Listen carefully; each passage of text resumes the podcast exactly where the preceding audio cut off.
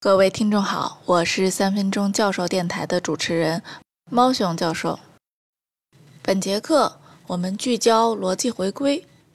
逻辑回归需要确定对于输入 x 的最佳系数 w，将 w 转置，并与 x 相乘，输入 sigmoid 函数中，输出大于0.5，则属于第一类；小于则属于第零类。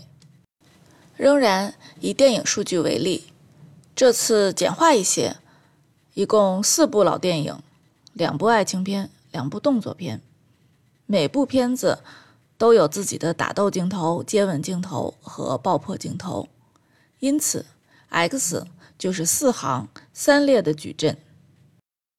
在用逻辑回归处理的时候，首先将 w 赋初值为一个三行。一列的矢量 w 一，将 w 一转置，并与 x 相乘，然后输入到 sigmoid 函数中，得到了四个落入零到一之间的数，构成一个四乘一的矢量。这个矢量与老电影的类别标签矢量相减。类别标签矢量就是将类别按照顺序排列成四乘一的一个矢量。比如本例中，爱情片的类别是一，动作片的类别是零，那么类别标签的矢量就是一零一零。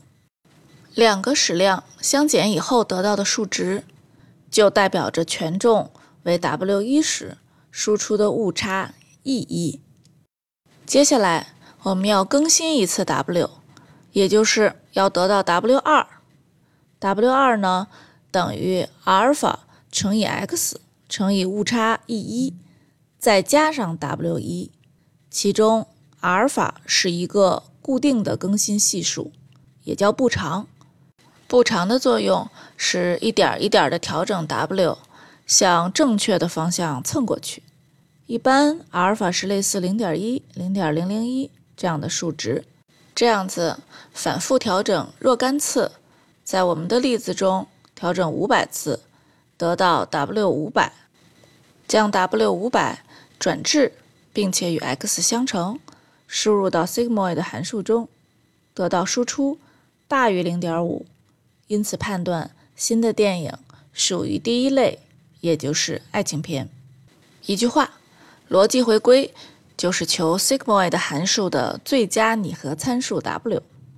在逻辑回归中，我们用了 sigmoid 函数来划分一和零两类，而下节课的支持向量积则用是否满足函数大于一来划分正一和负一两类。有任何问题，请联系猫熊教授。明天见。